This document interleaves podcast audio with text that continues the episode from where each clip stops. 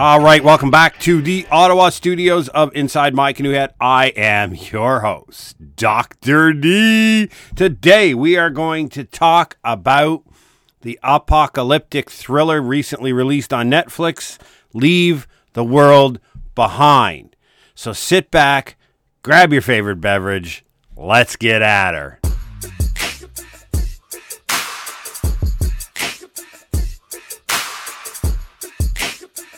All right, thank you very much for joining us back here today. Listen, end of the week, nearing the end of the year, we have a great apocalyptic film that came out on Netflix entitled Leave the World Behind. We're going to talk about that in detail. We are going to give you a ton of spoilers, so if you haven't seen the movie, I would and you're interested in seeing the movie, I would strongly suggest you pause the podcast, zippy-doo-doo-dah over to Netflix, fire that sucker on for 2 hours and 21 minutes, and wrap it up, come back, and listen to our discussion. So today, it's not about a pocket talk. It's about looking at the film and what does it tell us about the state of preparedness, but I think more importantly, what does it tell us about the state of modern Western Northern culture that exists in this world and some of the significant issues that it presents for the navigation and management of calamities and emergencies that come our way.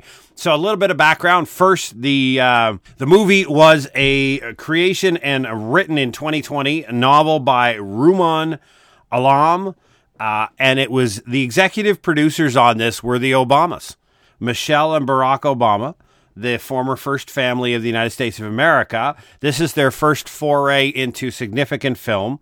One of their things that they started when they left politics was Higher Ground Productions. So they were executive producers on this. They didn't write the story. They didn't write the script. They had significant inputs in the script, and there's some things that are clearly the ink and the pen of the former president. But that's important to understand, and this novel takes place, the novel itself and then the film takes place in both Long Island and the city of New York itself. And there are only 7 characters in the movie. And I think that's an important point and important to understand because we're presented with 7 characters, but each one of the characters, I'm going to argue, represents a current element of the US society. So they're very, very well crafted characters. Now, an overall assessment of the movie is it's slow as heck. It's a great hour and 45-minute film that's stretched out to 2 hours and 21 minutes. We see this a lot in Hollywood or in productions that they think a longer movie is better, more impactful. It's slow. The pacing is somewhat difficult. Some reviewers have said it's a simplistic message. If you know me, you know I'm a fan of simplistic messages. I think people unnecessarily try to make things complex to make themselves look intelligent, and in fact, they achieve the opposite. This is a simplistic message, but I think it's framed when you look at it through that each of the characters are presenting a significant and important element of the United States society as it exists today, and then looking through those lenses, you see how the different elements of society react to a stimulus, the apocalypse, the ideas that are being brought forward in the film. And in the end, we're going to wrap up what I think about their scenario, etc. But I think that's less important. People are spending far too much time navigating whether the society would really collapse because of these sets of scenarios. And I think if you look at that, you miss what this film brings, right? I'm a human scientist. I study emergency preparedness through the lens of human behavior analysis, through looking at how human beings choose to respond to stimulus they're given and what that means, right? For example, that's why I argue about the importance of social connections, social connectedness, and the strength of your social capital is far more important than the stockpiles of food in the basement, right? Standard thinking would mean if I want to take care of my family, the most important thing I can do is stockpile. There's a thing I saw on a very, hundreds of thousands of views on YouTube, not too long ago video that it's entitled, What Your First $1,000 Should Be Spent On As a Prepper, right? And I'm sitting here going, well, that's great. And I understand why that's there, because that gets you views on YouTube, right? I have 158 videos and 69 subscribers, because what I'm saying is that that's probably not the right course of action. But I don't just think that, right? I look at the evidence. The evidence tells us people who have had better post-event outcomes are people that have stronger social connections, and it has no correlation to the amount of crap in their basement, right? There's none. There's no correlation. Now, you're always going to find the one-off story, well, my uncle survived for 6 months in the bush with no contact because he had stockpiles of food. Listen, we're talking population macro level. People have better outcomes from disasters and significant events as a singular reason tied to their social connectedness. So off that rant, back to the movie. So preparedness attitudes that exist in the United States of America. And I use the US just because the film is resident there, but I think it's something that we can take across all different types and levels of Western society, right? So this is just not America bleeding from its own self-inflicted wounds. This is the rest of us on that same sinking ship. So first of all, look at Danny, the character played by Kevin Bacon, who's a contractor, but he represents the prepper community. He takes care of his own, right? He takes the time to make sure that his family has the stockpiles, the lands, the food, the capability. In the end, they come looking to him for medicine. Obviously, he has medicine. He has a stockpile of acetaminophen and other drugs, but he refuses initially to give it up because it's for him. It's just for him. But in the end, with a little bit of emotional parlay that goes back and forth, he breaks down and provides a bit of medication to one of the characters for his son, another character who is ill as a result of some effect that has happened in the movie. And he does sit there and understand that, you know, I did the work, right? I'm a prepper. I did the work. I spent the time and effort while the rest of you were gallivanting around getting ready for the apocalypse. And then when it shows up at the front door, you have the audacity to come to my door and ask for my help. And you did sweet bleep all to get ready for this thing, right? That's the prepper attitude. That it's a divisive attitude. It's not all preppers, but it is part of the divisive attitude that you hear in the prepper community is that, no, you're going to meet the end of my 12 gauge if you try to come to my house to get the stuff because you were dumb enough not to prepare. I'm closing my door on you. That's a representative voice that you hear out of the prepper attitude. And the executive producers and the author of the book did a very good job of presenting that in Danny's character. But in the end, Danny's a good guy, right? He helps out in the end. He breaks down a little bit, but the initial response is how it's constructed as a prepper community in the United States of America. Then we look at Farrah McKenzie as Rose, the young 13-year-old girl. She represents the generation that is freaking clueless, right?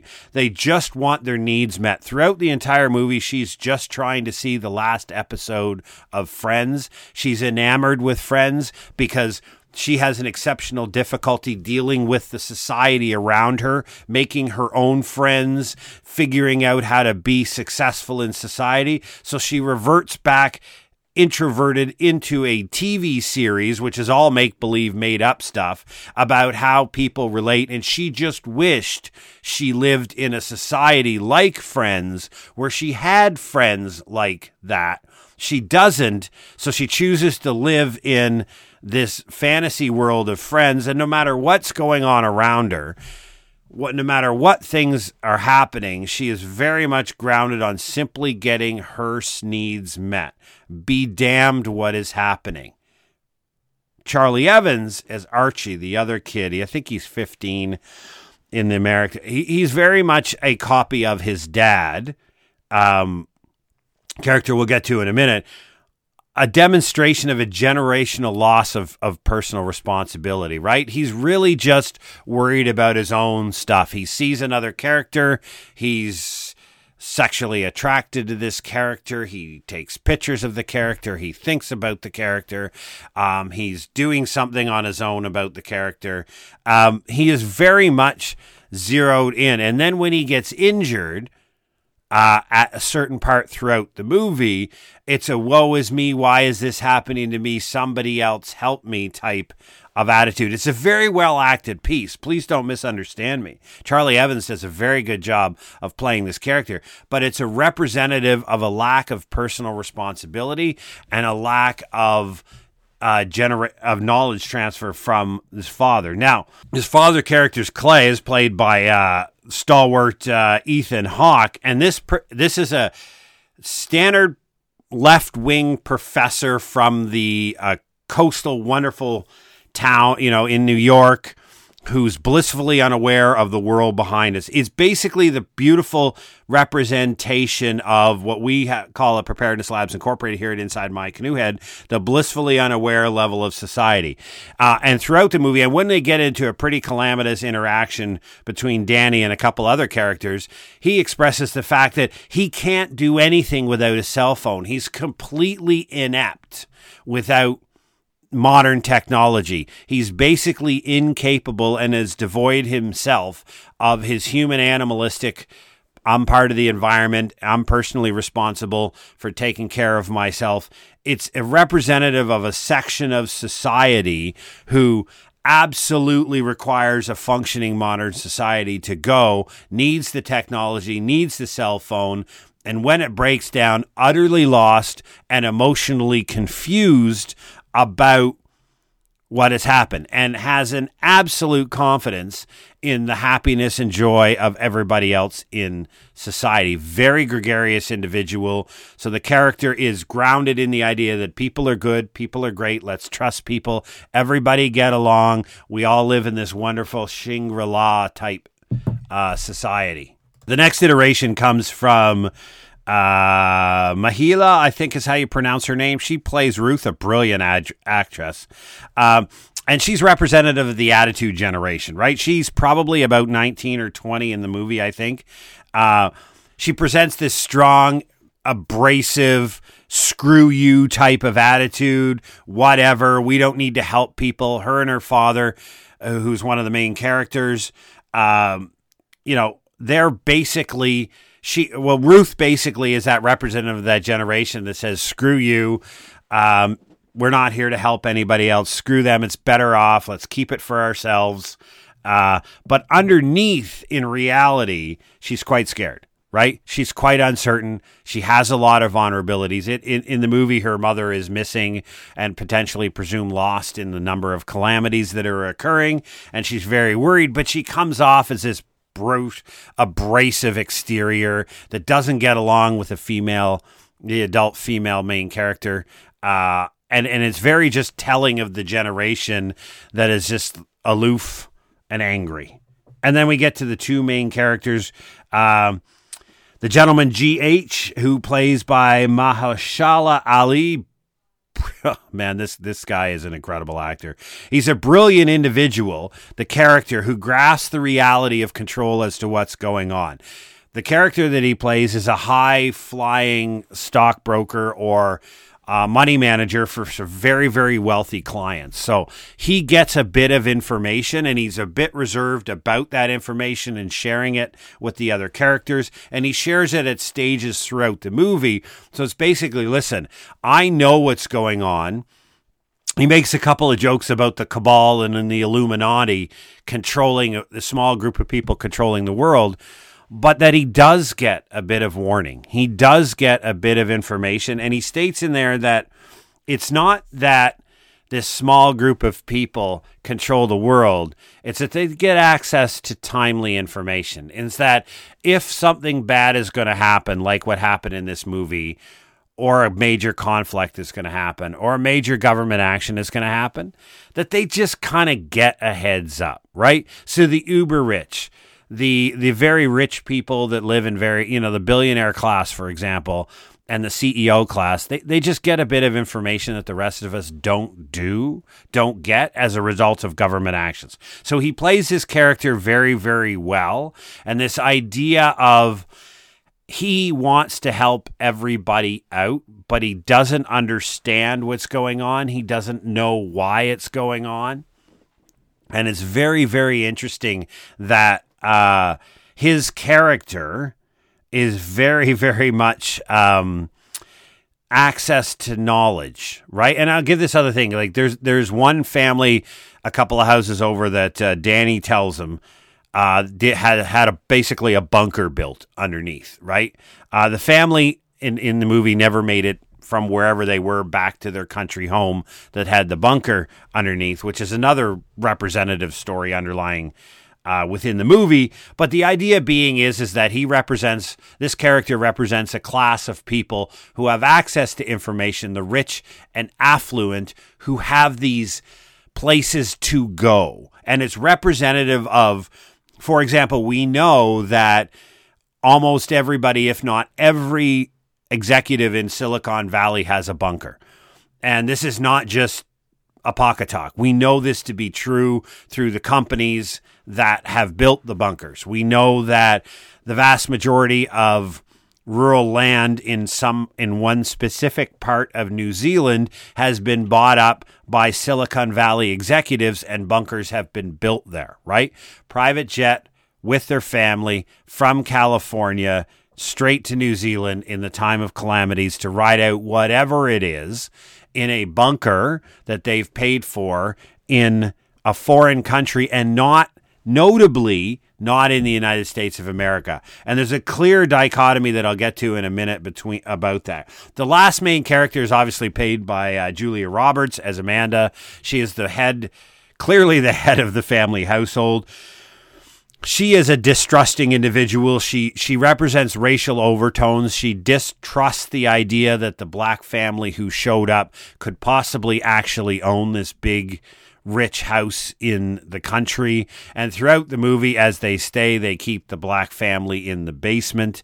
But that's a representative of not racism, but a representative of racial overtones and undertones that run through much of American society. It's an expression of distrust between different cultures that exist in the society. She is representative of the part of America that is just knowingly angry at everything. They're pissed off about everything and everybody and every institution in this world, and they distrust everything that's going on, and they simply one off. Let's just get a weekend away in Long Island, away from all of this. I just need to get the heck out of here. I'm up, I'm organizing, I don't sleep, I'm constantly stressed out, and when people show up, I distrust them, I don't believe them, I believe there's an an alternate intent, etc. So that kind of sums up the seven characters and what I think the seven different types of elements of U.S. society that they represent. And then you can translate that to the rest of the Western world. So setting the characters aside that set it up, there's a couple of ideas that I think that run through this. There's a very clear distinction between city and rural. And throughout the movie is filmed on Long Island, presumably Long Island, and at periodic times throughout, they can look over at the city. And as you look through the city throughout the movie, you see different stages of breaking down, things happening. And in the end, there's US government, obviously, aircraft bombing places in and conducting strafing runs, whatever it may be, in New York. So obviously, the city is coming apart, but there's beautiful landscape.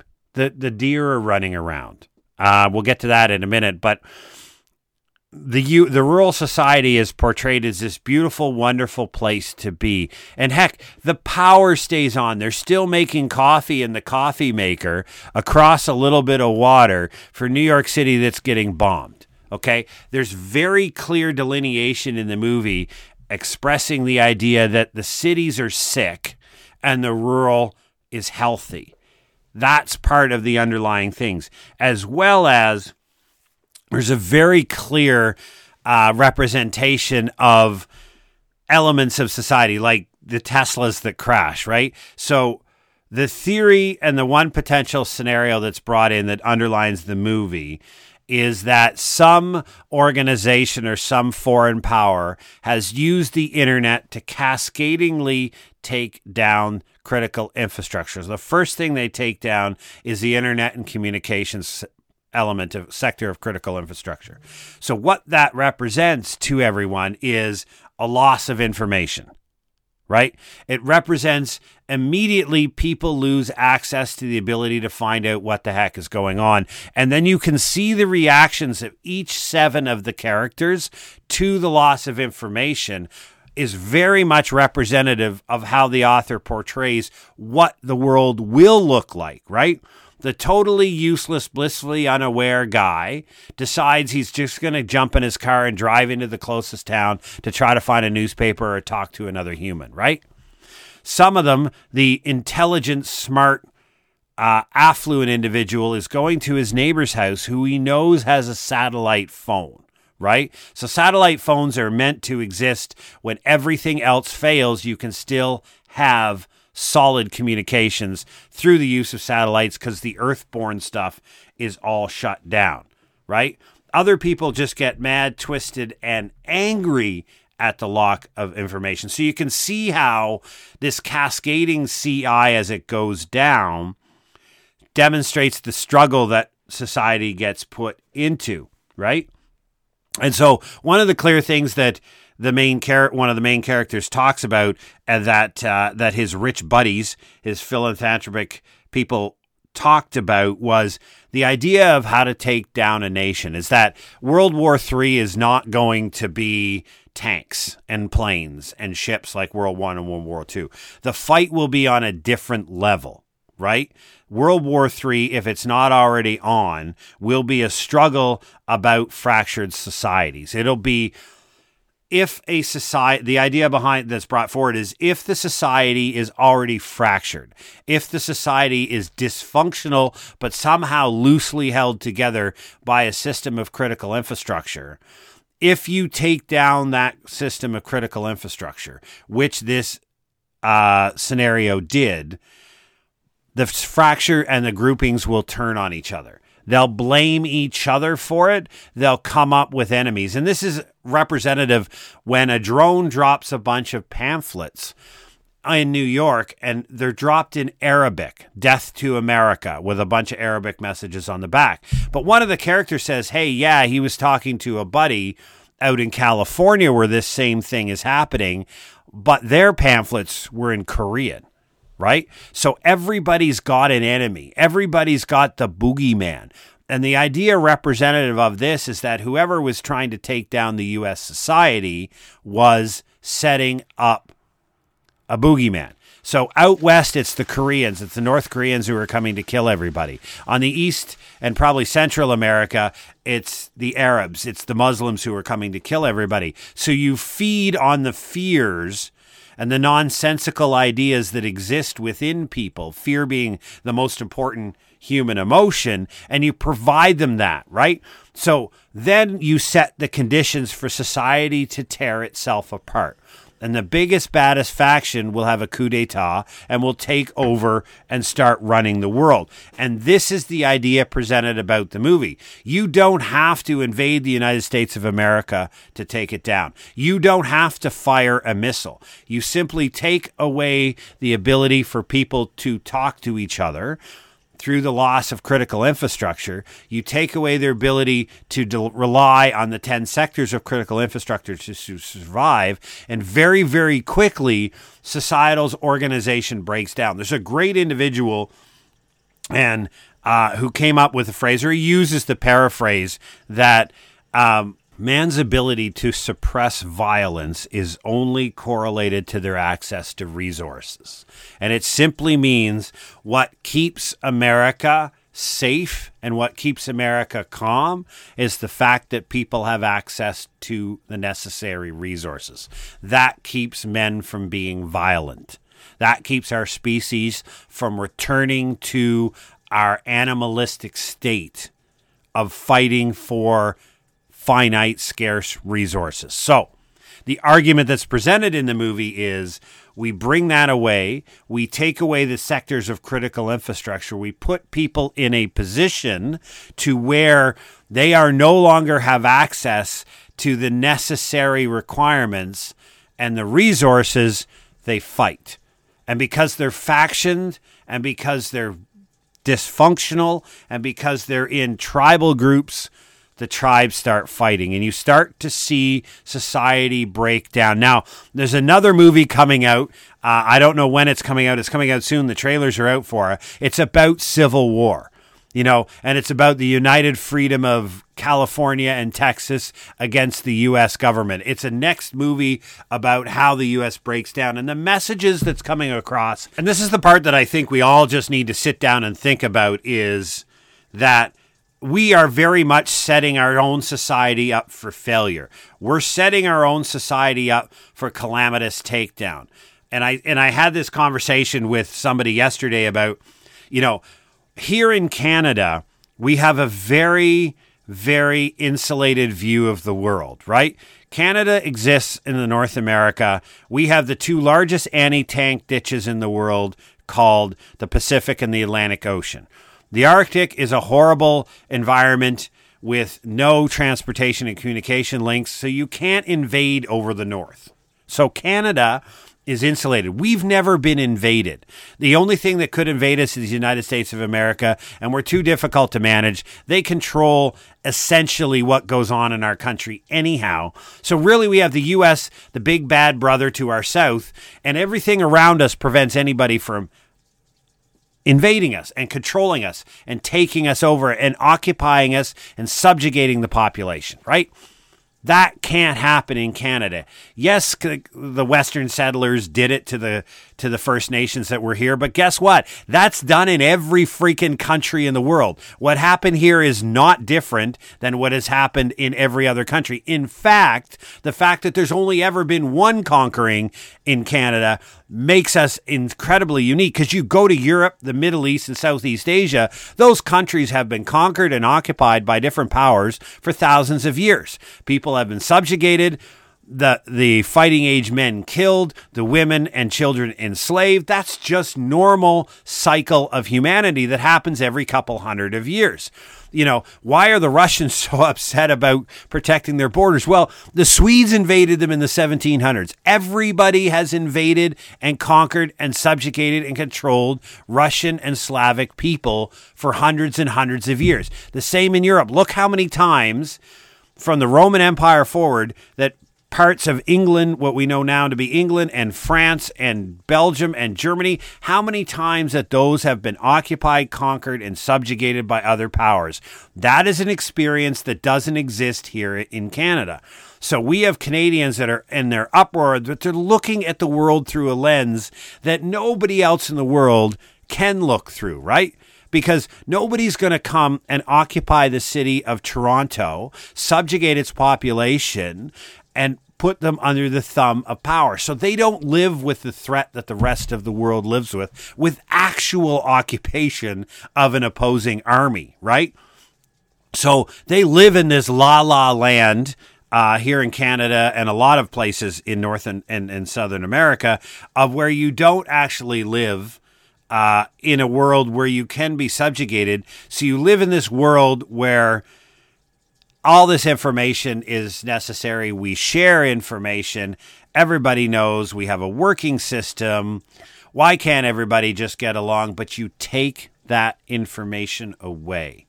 You take away the access to resources.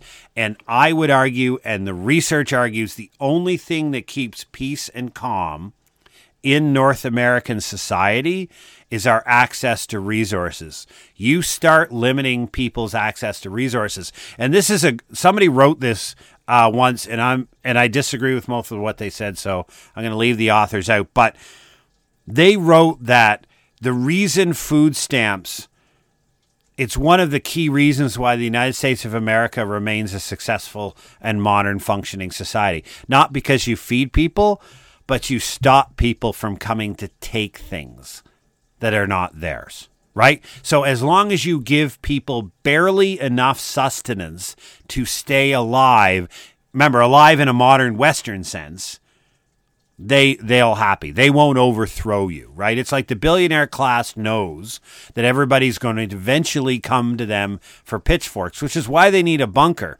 because there's only a handful of them, right? But we keep our population just enough fed and just enough happy that it doesn't revolt. We haven't had a revolution in Canada since Canada was formed. We've had a couple in the 1800s, but America had a revolution, right, of people that stood up and they put it down.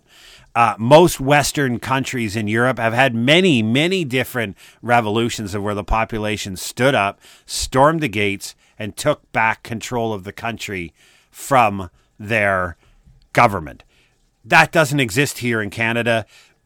In America, it's prevented right now. It might happen in some ideas, but it's prevented right now by access to resources. So the movie basically represents and shows all the different states of preparedness that exist in America. It shows how close America is to teetering over the edge, and it gives a scenario. It's not necessarily the scenario for societal collapse. And you know, here at Inside My Canoe Head and Preparedness Labs Incorporated, we don't think, and I have no evidence that indicates to me that we have a societal collapse coming. Yes, 2020 is an exceptionally disruptive decade because it is our decade of change. The 1940s was the last one. They happen about every 70, 80 years in human history. You can trace that back to when we started communications on a global scale, which is right back into about the 1400s. Since then, about every 70 or 80 years, humanity reorganizes the structure of the world. The 2020s happens to be ours. It's well documented. It's not apocalyptic. It's not World War III. It's just every country is jockeying for position to see where they will sit for the next 70 or 80 years until we have another generational switch around. Ray Dalio's great work on that. Peter Zine's another one. You can look up their stuff. It's very well written and very easy access. It's basically available free on YouTube. So we're going to wrap up this with just zeroing back to preparedness. What does the movie Leave the World Behind present to you and the idea of preparedness, you and your family's preparedness? What does this movie mean for you? It demonstrates that you have a personal responsibility to take care of your outcomes, right? That family that built a bunker under a house, but never got to it because whatever happened and they didn't have the ability to get back there. You have a responsibility to develop a preparedness plan. As you can see how quickly the government is overwhelmed or orientated on a different problem. And at the individualistic level, you are likely to not receive any type of government assistance at the individualistic level, and you are therefore respond. You can see throughout the movie, as the pull back and forth happens within the film, the fragmentation, but eventually people come together and they aggregate and congregate.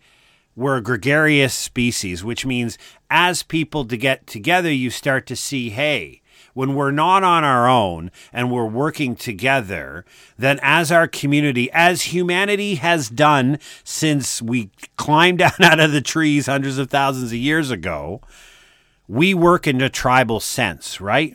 So it's our modern conveniences and it's our modern communications and it's our modern elements of critical infrastructure that have taken away the necessity for our common social bonds to be. So the one takeaway from this movie and from our lessons on preparedness is the importance of relationships and the importance of building friend networks. Like, for example, and I'll use this one scene from the movie, when they go to the prepper's house, Danny, to try to get the medication for the injured character, the main character says, well, I thought we were friends, Danny.